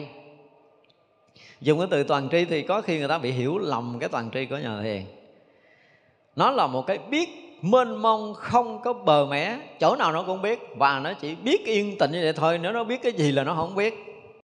Nhưng mà cái nhà thiền nói biết một cái đó thì không có cái gì không biết. Chuyện quá khứ, vị lai hiện tại đều biết nhưng mà cái này nó không có biết được nổi cái quá khứ hiện tại vị lai, nó không biết được cái thời gian và không gian, không biết được tất cả cảnh cõi của các cái mà tất cả mọi cái nó chỉ hiện có cái biết đó thôi à. Thì nó hỏi biện biệt được là có người có trời, hình sắc là thực vật hoặc là động vật, nhiều hoặc là ít, quá khứ vị lai không biết. Nó không có trở thành cái linh tri, nó chỉ là cái tri mà không có linh thông. Đây là một cảnh giới định mà mà tri, tức là cái biết hiện rồi chúng ta phải phân biệt được cái này, chứ nếu không sau này chúng ta, nếu mà có cơ hội mà tăng ni, chúng ta ra mà giảng thiền bị người ta đem cái tri này, người ta hỏi, người ta đem cái thức này nè. Thức này là, nó không phải là sự phân biệt so sánh. Hiểu chưa? Nó chỉ là cái tri thôi. Cho nên nhiều người cứ nói là à, gì đó con khởi niệm là con tri con thấy hình sắc là con tri con nghe âm thanh là con tri nghe là con tri tri thanh tịnh lắm. Thì coi chừng rớt vào cái dạng này. Nhưng mà không rớt này nổi đâu cái này là công phu thiền định. Nó là một cái dạng của định. Từ cái mà sơ thiền nhị thiền tam thiền tứ thiền không quy viên xứ thức quy viên xứ là người này đang đang đi sâu đi càng lúc càng sâu càng lúc càng sâu trong định. Mà càng sâu trong định thì càng yên tĩnh càng yên tĩnh thì càng thành khối và không dao động được thì như vậy là họ chỉ hiện cái tri thôi. Hiện cái tri chứ nó họ không biết về tri nó chỉ biết là cái gì nó cũng là nó chỉ hiện một cái duy nhất tri chứ không phải là cái gì cũng tri. Nhà thiền thì cái gì cũng tri. À, nhưng mà cái này là một cái tri duy nhất. Nó như một cái khối tri nó giống như là nước thì nó linh động nó chảy còn cái này là pha lê. Cái này là nó thành pha lê rồi giống như nước nó bị đóng băng rồi nó thành pha lê cũng trong như nước nhưng mà không phải là nước nước thì có sự sống nhưng mà pha lê thì không có nuôi sống được ai. Ra là tới nhờ thiền thì họ đạt tới cảnh giới toàn tri nó khác với cái này nó rất là linh thông nó rất là linh động nó rất là sống động như cái này là cái sự chết lặng hoàn toàn. Nước đã bị đóng băng. Chỗ này không có sự sống. Và chính hành giả tới chỗ này họ cũng không làm được gì. Ngoài cái việc là trụ trong cái tri ngoài ra họ không làm được cái gì không có nhúc nhích được không có làm được cái gì cho bản thân mình nữa đó. À, muốn lợi ích cho mình mình cũng lợi ích được. Tại vì trí nó không có sáng, không có mở gì hết. Nó chỉ là cái tri thôi, nó không có là cái gì. Đây là cái để chúng ta biết rằng thiền định dễ đi vào con đường này và chỗ này cũng là chỗ chết. Gọi là nước chết. Mặc dù hiện cái biết, như biết biết biết biết biết đứng lặng, cái biết yên tịnh biết không động. Hả? Mình nghe nó giống giống bên thiền kia, đúng không? Nhưng mà không phải à khác xa nghìn trùng. Một cảnh giới thanh tịnh tuyệt đối tri hiện ra. Nhưng mà tri mà vô tri. Nếu mà chúng ta dùng cái từ nó tri mà biết mà không biết biết gì trơn nhưng mà biết mà không biết thì coi chừng nó giống giống như bác nhã bác nhã vô tri, vô sở bất tri là sai. Tức là bác nhã thì không có tri nhưng mà không có gì nó không biết. Nhưng mà cái này tri mà không có tri là hoàn toàn không có biết, không có hay, không biết gì hết. Nó chỉ là cái tri hiện hữu, cứng ngắc như là một khối đã một khối đá đã được đông cứng. Nó thành pha lê chứ thành khối đá thì nó vẫn còn tan chảy cái này thành pha lê luôn rồi. À, thì vậy là hành giả đã tới với cảnh giới thức vô biên này chứng và trú trong thức vô biên. Cái biết khắp mà không có cái gì khác hơn kêu người này mà lý luận đó, họ nói cũng không được nó họ muốn nói cái chỗ họ đang ở họ lý luận cũng không được nó chỗ này nó khô cằn ở chỗ này là như là một cái ờ, gì đó một cái cái hư không pha lê hoàn toàn trong vắt. Rồi cái biết như vậy. Cái biết này nó không phải là so sánh phân biệt là có ta có người nữa. Nó bị chết trong cái biết luôn. Thì cái chỗ này á, nó gần giống như không ta không người rồi đó. Nó gần giống như là không có ngã không pháp rồi đó. Nhưng nó biết nó biết nhưng mà nó không có nó không biết cái vật khác hơn được. Nó chỉ là cái biết duy nhất của cái biết đó thôi đây là cái rất là khó.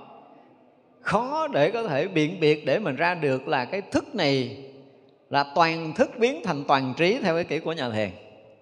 À, người ngộ thiền thì tới cảnh giới toàn thức này là toàn trí thì cái này nó trở thành cái toàn tri của cái người ngộ thiền một người ngộ quẩn ra không? Nhưng đây là thiền định để đi vào cái thức này thì cái thức này chỉ là cái biết nhưng mà không phải là cái toàn tri biết thì vậy là biết, mênh mông rộng khắp nhưng mà không biết cái gì hết á. Không biết cái gì hết đó. nó không có hiểu biết, nó không có ghi nhận. Và nó chỉ biết là một khối biết vậy thôi chứ nó không có biết cái gì khác hơn. Như vậy là cái người này chứng và trú trong cái thức vô biên xứ và tiếp nữa, Kunda sự kiện này xảy ra khi một vị tỷ kheo vượt lên mọi cái thức. Vô biên xứ nghĩ rằng không có vật gì chứng và trú vô sở hữu xứ. Cái hồi nãy nó giống như là cái mình có có cái thức. Bây giờ vượt qua cái cái cái biết đó, để tới một cái cảnh giới nữa là không có cái gì là mình. Thì giống như là cái gì? Giống như không có ngã sở rồi nè.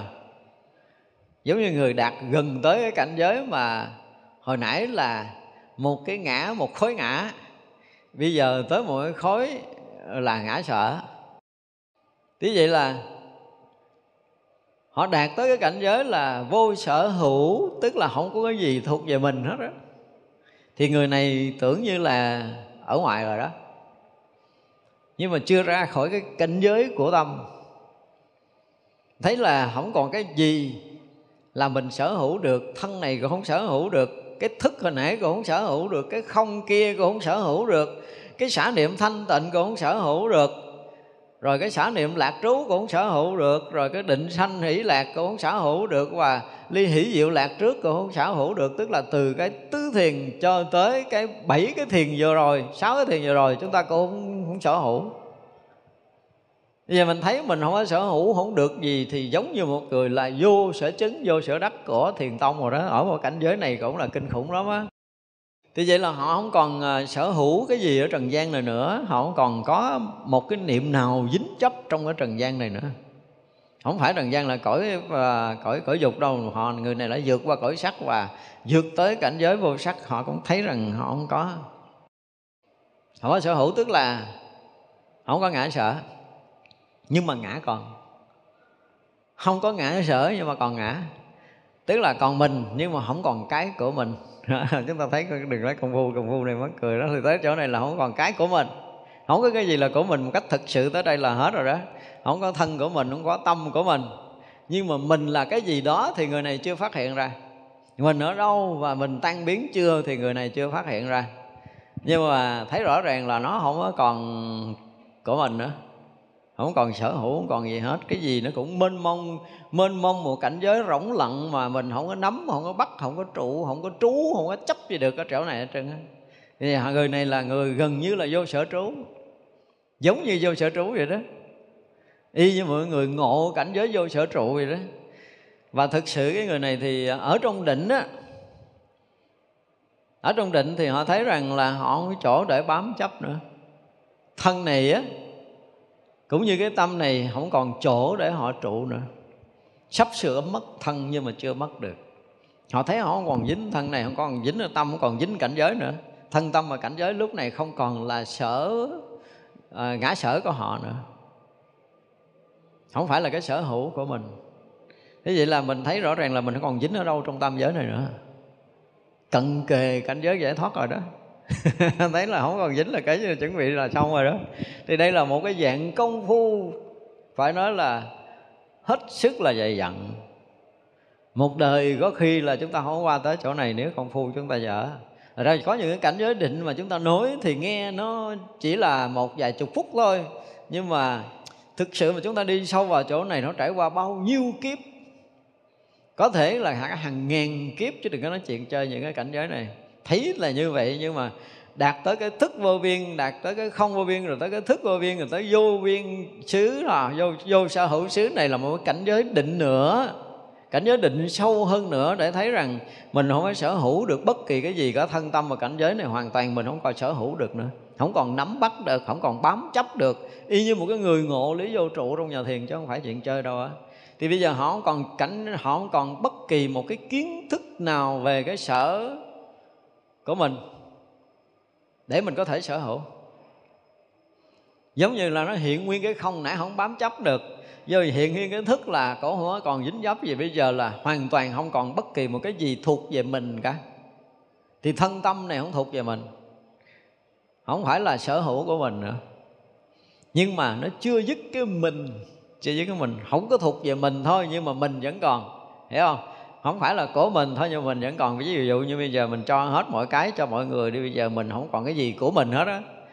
À không còn cái gì của mình, nhưng mà mình vẫn còn còn cái mình ở đây chưa dứt được, chưa dứt được. Đó mới là một cái chuyện rất khó trên bước đường công phu tu tập. Không phải dễ mà phá bản ngã này đâu, đi tới đây mà bản ngã vẫn còn nguyên nè.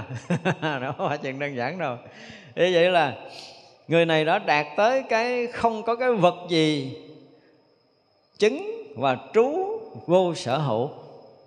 Không còn vật và không còn tâm, không còn chỗ để có thể trú. Trú ở chỗ vô trú.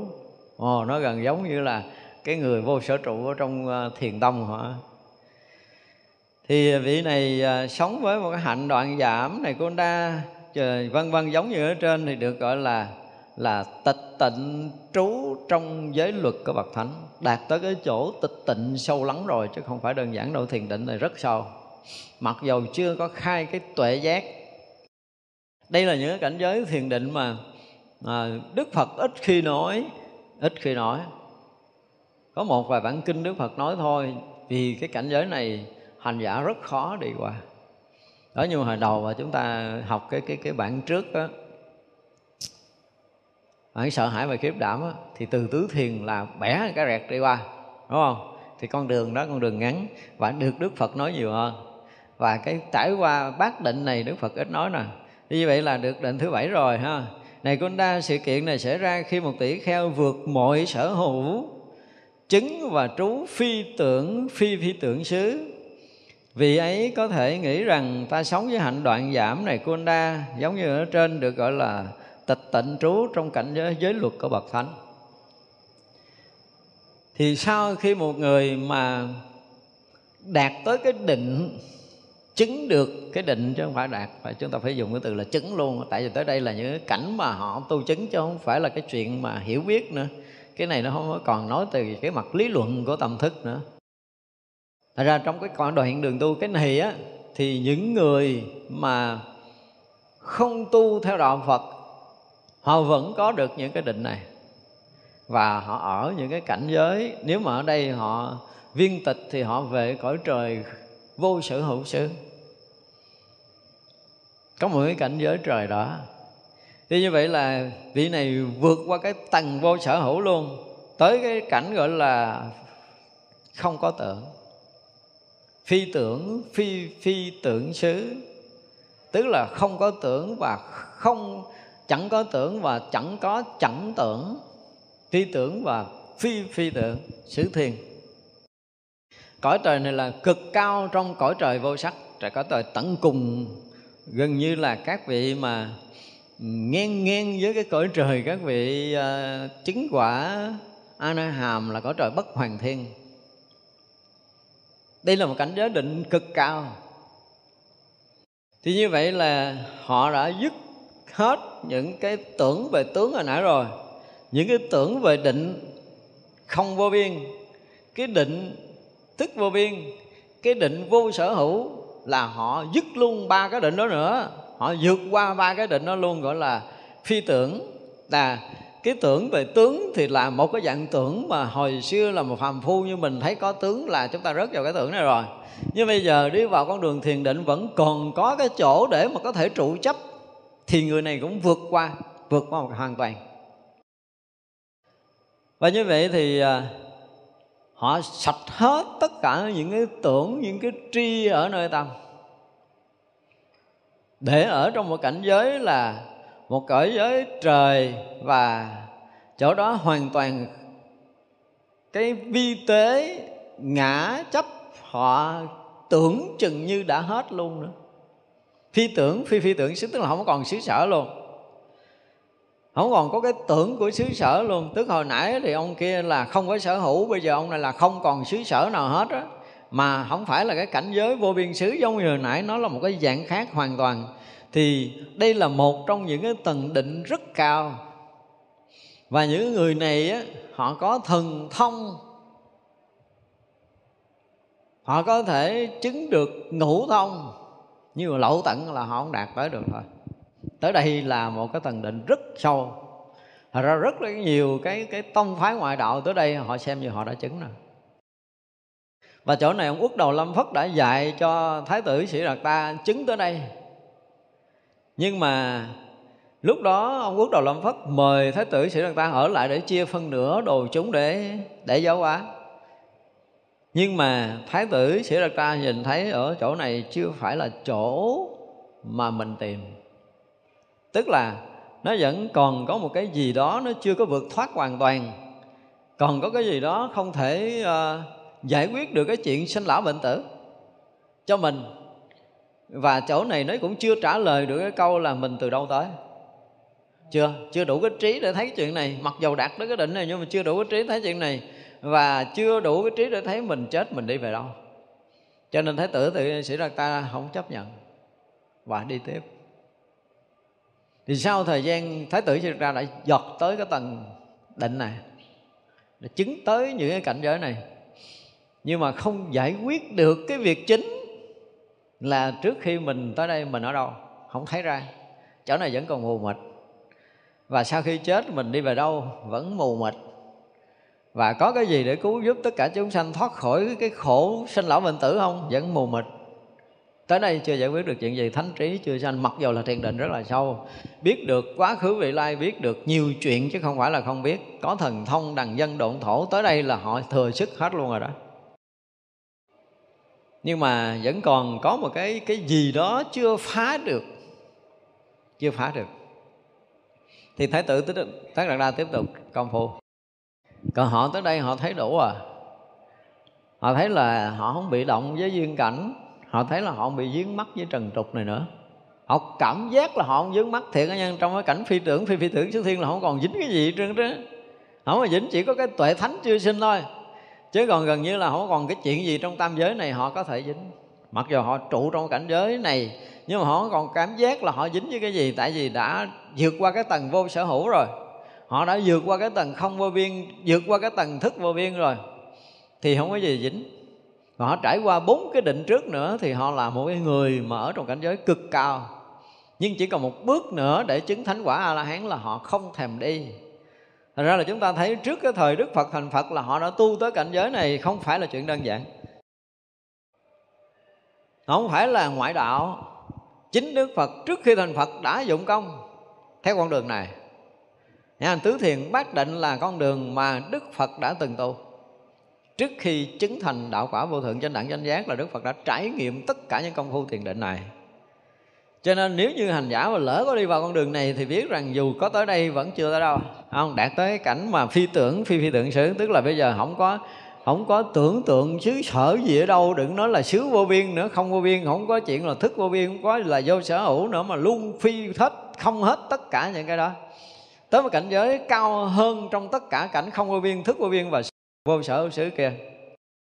Thì đây là một cái cảnh giới một cái tầng sâu ở trong định. Mà tầng sâu này thì tương đương với cái nếu mà phá mười kiết sử thì nó lại còn cái gì? Cái cái từ gọi là trạo cử ở bên kia á.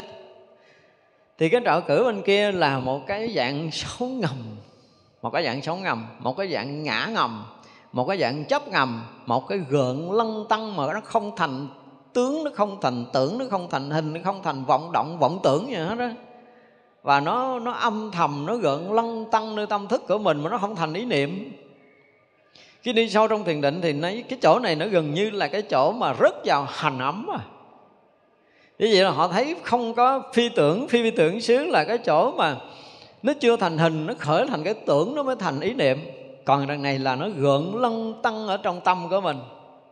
Nhưng mà đây nó không qua phải là nhiều, nó mang máng, nó mang máng. Chúng ta tưởng tượng giống như bây giờ mình nhìn lên mặt trời, mình thấy là nó hết mây đen, nó hết mây trắng, nó rượn một lần, một tầng mây mỏng mỏng mỏng mỏng mỏng mỏng mỏng mỏng. Chúng ta vẫn thấy mặt trời, nhưng mặt trời chưa có chiếu sáng hoàn toàn thôi. Vẫn thấy mặt trời nó hiện ở sau cái mây mỏng, mây mờ đó đó thì cái người này họ cũng thấy sáng rồi, họ cũng thấy nhiều chuyện ở thế gian rồi, họ cũng biết tâm người ta, họ cũng hiểu biết hết tất cả mọi chuyện như là có thần thông hoàn toàn rồi. Thì họ tưởng là họ chứng rồi. Nhưng quốc đầu lâm phất là ông thấy tới đó là đúng rồi á. Thôi, không có tu nữa. Nhưng mà thái tử sĩ đạt la chúng ta là không chấp nhận chỗ này là gì, chỗ này chưa giải quyết được cái chuyện mà mình muốn. Cho nên tiếp tục công phu. Như vậy là khi mà công phu tới đây rồi á thì một đoạn rất là dài, mặc dù đây là đức phật diễn tả như vậy, nhưng mà sau khi mà rời quốc đầu lâm phất là thái tử đất đất đạt đa là còn phải dụng công trải qua một giai đoạn rất dài mới diệt được cái cái thọ và cái tưởng. Thì ở đây đoạn giảm được cái người thực hiện khi các người nghĩ những kẻ khác có thể là cái người làm hại. Chúng ta ở đây không thể làm được những người làm hại. Như vậy đoạn giảm được thực hiện. Những kẻ khác có thể sát sanh. Chúng ta ở đây sẽ từ bỏ sát sanh. Như vậy đoạn giảm được thực hiện. Những kẻ khác có thể lấy của không cho. Ta ở đây sẽ không lấy của không cho. Như vậy đoạn giảm được thực hiện. Những kẻ khác có thể không phạm hạnh. Chúng ta ở đây sẽ sống phạm hạnh. Như vậy được thực hiện. Những kẻ khác có thể nói láo, chúng ta ở đây sẽ từ bỏ nói láo. Những kẻ khác có thể nói hai lưỡi, chúng ta ở đây sẽ từ bỏ nói hai lưỡi. Những kẻ khác có thể nói lời độc ác, chúng ta ở đây sẽ từ bỏ nói lời độc ác. Những kẻ khác có thể nói lời phù phiếm, chúng ta ở đây sẽ từ bỏ phù phiếm những kẻ khác có thể tham dục chúng ta ở đây không tham dục. Những kẻ khác có thể có sân tâm, chúng ta ở đây không có sân tâm. Những kẻ khác có thể có tà kiến, chúng ta ở đây có chánh kiến. Những kẻ khác có thể có tà tư duy, chúng ta ở đây có chánh tư duy. Những kẻ khác có thể có tà ngữ, chúng ta ở đây có chánh ngữ. Những kẻ khác có thể có tà nghiệp, chúng ta ở đây có chánh nghiệp những kẻ khác có tà mạng chúng ta ở đây có chánh mạng. Những kẻ khác có thể có tà tinh tấn chúng ta, ta ở đây có chánh tinh tấn giống như trên.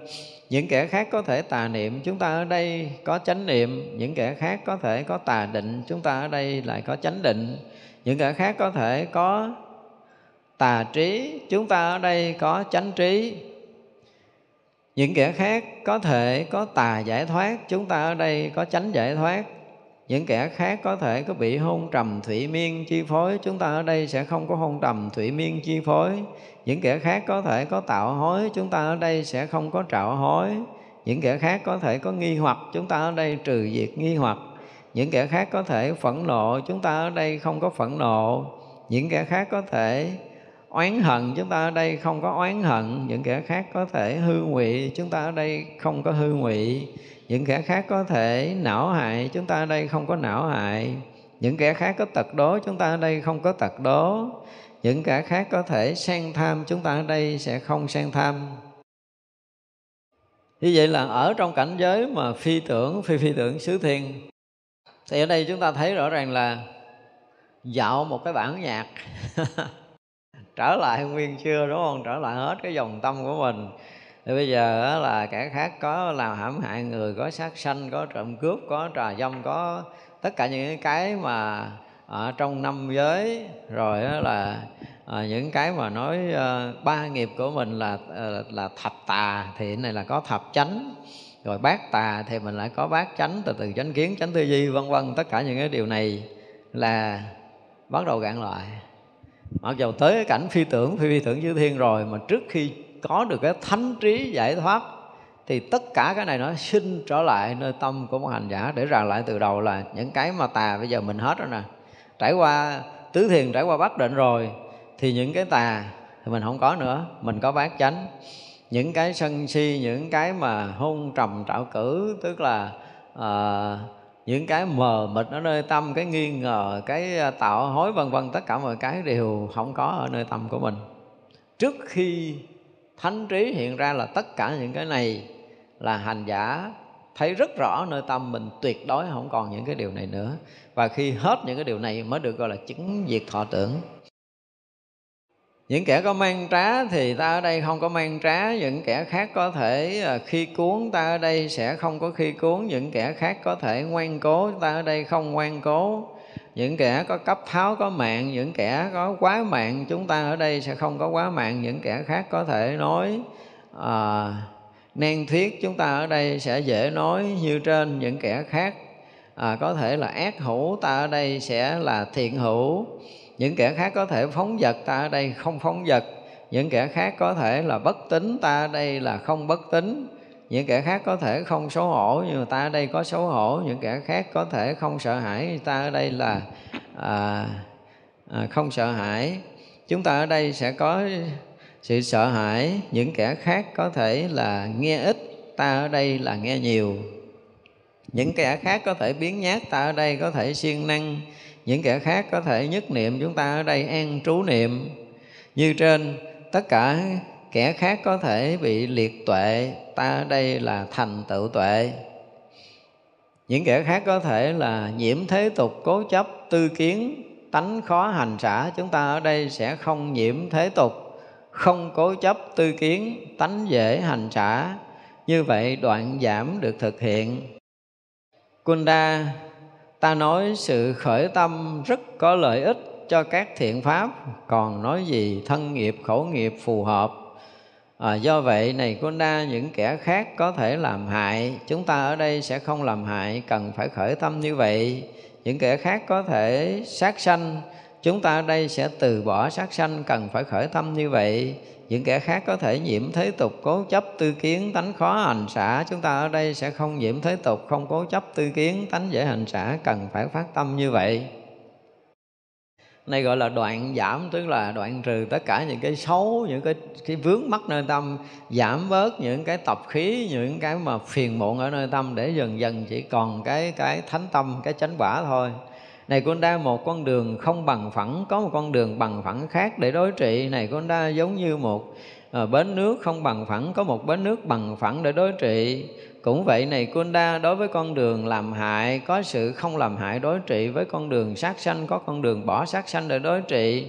Với con người ấy của không, lấy của không cho, từ bỏ lấy của không cho để đối trị. Không phạm hạnh thì có phạm hạnh đối trị. Nói láo thì có bỏ nói láo để đối trị. Nói hai lưỡi thì có nói lời chân thật để đối trị. Nói ác khẩu thì có từ bỏ ác khẩu để đối trị. Nói phù phiếm thì có từ bỏ phù phiếm để đối trị có tham dục thì không tham dục, đối trị có sân tâm thì không sân tâm nữa đối trị có tà kiến thì có chánh kiến, đối trị có tư duy thì có chánh tư duy, đối trị có tà ngữ thì có chánh ngữ, đối đối trị có tà nghiệp thì có chánh nghiệp, đối trị có tà mạng thì có chánh mạng, đối trị vân vân có tà tinh tấn thì có chánh tinh tấn đối trị, tà niệm thì có chánh niệm đối trị, tà định thì có chánh định đối trị, tà trí thì có chánh trí đối trị, tà giải thoát thì có chánh giải thoát đối trị. Bị hôn trầm thủy miên chi phối thì có không hôn trầm thủy miên chi phối, tạo hối, có không tạo hối đối trị.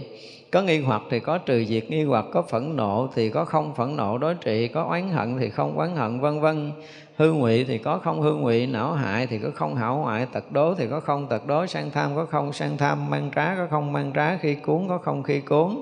Ngoan cố có không, ngoan cố cấp tháo ngã mạng, quá mạng có không, quá mạng để đối trị, khó thuyết thì có không, khó thuyết đối trị, ác hữu có thiện hữu, phóng vật có không, phóng vật bất tính có tính tâm đối trị, không xấu hổ có xấu hổ đối trị, không sợ hãi có sợ hãi đối trị nghe ít có nghe nhiều đối trị biến nhát có siêng năng để đối trị. Thất niệm có an trú niệm liệt tuệ có thành tựu tuệ. Đối với người nhiễm thế tục thì có à, chấp tư kiến tánh khó hành xả. Không có nhiễm thế tục không cố chấp tư kiến dễ hành xả để đối trị. Này Kunda ví như các bất thiện pháp tất cả đều được hướng hạ, còn các thiện pháp tất cả đều được hướng thượng. Cũng vậy này Kunda con người không làm hại, hướng thượng đối với người làm hại, con người từ bỏ sát sanh, hướng thượng đối với người sát sanh, con người từ bỏ lấy của cho, không cho, hướng thượng đối với người lấy của không cho. Như trên, con người không nhiễm thế tục, không cố chấp tư kiến, tánh dễ hành xả, hướng thượng đối với người nhiễm thế tục, cố chấp tư kiến, khó hành xả này con đa người tự mình bị rơi vào bùn lầy, có thể kéo lên một người bị rơi vào bùn lầy.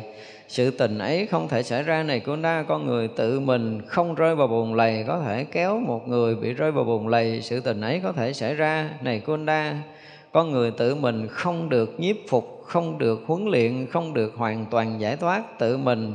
Có thể nhiếp phục, huấn luyện hoàn toàn giải thoát người khác thì sự tình ấy không xảy ra một người được nhiếp phục được huấn luyện được hoàn toàn giải thoát tự mình có thể nhiếp phục huấn luyện hoàn toàn giải thoát cho người khác thì sự tình ấy xảy ra. Chúng ta đọc chúng ta hiểu chưa tức là ở đây đức phật nó nói trị cái cái gọi là cái gì đó?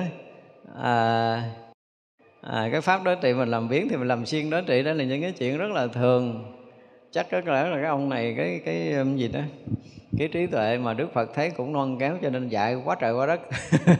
Dạy ôn lại tất cả những cái mà chúng ta đã học trước những cái tâm mà gọi là cấu cấu bẩn cấu nhiễm của mình đó thì tất cả được nói ở đây. Cái thứ hai là nói tới cái chuyện mà à, cái người mà bị nhiễm thế tục thì dùng cái không nhiễm tức là chúng ta à, người mà còn bị nhiễm thế tục là hướng hạ thì bây giờ chúng ta không nhiễm để hướng thượng để vượt ra. Đức Phật ví dụ giống như một người đang nhiễm, ở đang lúng dưới bùn thì không thể kéo người lúng dưới bùn được, mà mình phải thoát ra. Tức là mình không có còn ở dưới bùn lầy thì mình mới kéo người ta ra được. Vì vậy là muốn mà à, cứu thoát người khác thì mình phải sao? Mình phải là người giải thoát. Cho nên không tu tập, không huấn luyện, mà không hoàn thiện cái đạo lý giải thoát, mà nói tới cái chuyện cứu người là cái chuyện phù phiếm không thể thực hiện được. Đó, thì vòng vòng đức phật muốn nói tới những cái điều này. Cho nên là à, nếu một người mà được nhiếp phục được mình được huấn luyện được và toàn toàn giải thoát tự mình có thể nhiếp phục và huấn luyện hoàn toàn giải thoát cho người khác sự tình này có thể xảy ra. Còn nếu như mình mà chưa nhiếp phục được mình chưa có huấn luyện chưa hoàn toàn giải thoát chưa tự mình nhiếp phục huấn luyện được mình mà nói mình huấn luyện giải thoát cho người khác là chuyện này hoàn toàn không có. Đó là cái cách đức phật đang nói nguyên một cái đoạn dài như vậy cũng vậy này, con đa đối với người làm hại thì không làm hại đưa đến hoàn toàn giải thoát. Đối với con người sát sanh thì từ bỏ sát sanh đưa hoàn toàn giải thoát. Đối với con người lấy của không cho, từ bỏ lấy của không cho đưa đến hoàn toàn giải thoát. Đối với con người không phạm hạnh, sống phạm hạnh đưa đến hoàn toàn giải thoát. Chúng ta thấy đức phật dùng cái từ hoàn toàn giải thoát ở cái năm giới, đúng không? Tức là không sát sanh mà người sát sanh thì coi như là không giải thoát mà bây giờ mình không sát sanh là mình được giải thoát mình trộm cắp là mình không giải thoát, bây giờ không trộm cắp là được giải thoát nữa. Cách nói của đức phật như vậy. Ông này là chắc là một cái vị ờ, ờ, ít huệ. Được Đức Phật dạy rất là cặn kẽ, một cái bài rất là dài, nhưng mà chuyện lên quanh lẫn quẩn, chúng ta thấy là lặp đi lặp lại cái chuyện không sát sanh và đối trị cái không sát sanh là từ bỏ sát sanh. Bây giờ cái chuyện dướng mắt trong trần gian là sát sanh, bây giờ mình không sát sanh mà là mình được giải thoát. Đó là cái cách nói mới của Đức Phật đó, thì lấy của không cho mình từ bỏ lấy của không cho là mình được giải thoát. Thành ra chúng ta mới thấy cái hiểu hiểu cái nghĩa giới là biệt biệt phần giải thoát đúng không? Mình giữ giới không sát sanh thì mình được giải thoát. Mình giữ giới không trộm cắp thì mình được giải thoát. Cả giới không trộm cắp thì như vậy là mình hiểu ra được cái nghĩa là giới đó nghĩa là biệt biệt phần giải thoát ở đây đó à, đối với con người nói láo từ bỏ nói láo. Đối với con người nói hai lưỡi từ bỏ nói hai lưỡi. Đối với con người ác khẩu từ bỏ ác khẩu. Đối với người à, nói phù phiếm từ bỏ phù phiếm. Đối với con người tham dục à, không tham dục là giải thoát. Đối với con người à, không có sân thì tâm không sân là giải thoát. Đối với con người có tà kiến mình tránh kiến là giải thoát. Đối với con người tà tư duy mình tránh tư duy là giải thoát. Đối với con người có tà ngữ thì chánh ngữ là giải thoát đối với con người, có tà nghiệp thì chánh nghiệp là giải thoát đối với con người, có tà mạng thì chánh mạng là giải thoát đối với con người, có tà tinh tấn thì chánh tinh tấn và là giải thoát. Đối với con người, có tà niệm thì chánh niệm là giải thoát, đối với con người, tà định thì chánh định là giải thoát, đối với con người, tà trí thì chánh trí là giải thoát, đối với con người, tà giải thoát, mình tránh giải thoát. Đối với con người, bị hôn trầm thị miên chi phối thì không hôn trầm thị miên chi phối là giải thoát đối với con người. Tạo hối thì không tạo hối là giải thoát đối với con người. Nghi hoặc thì không nghi hoặc là giải thoát đối với con người. Phẫn nộ thì không phẫn nộ là giải thoát đối với con người.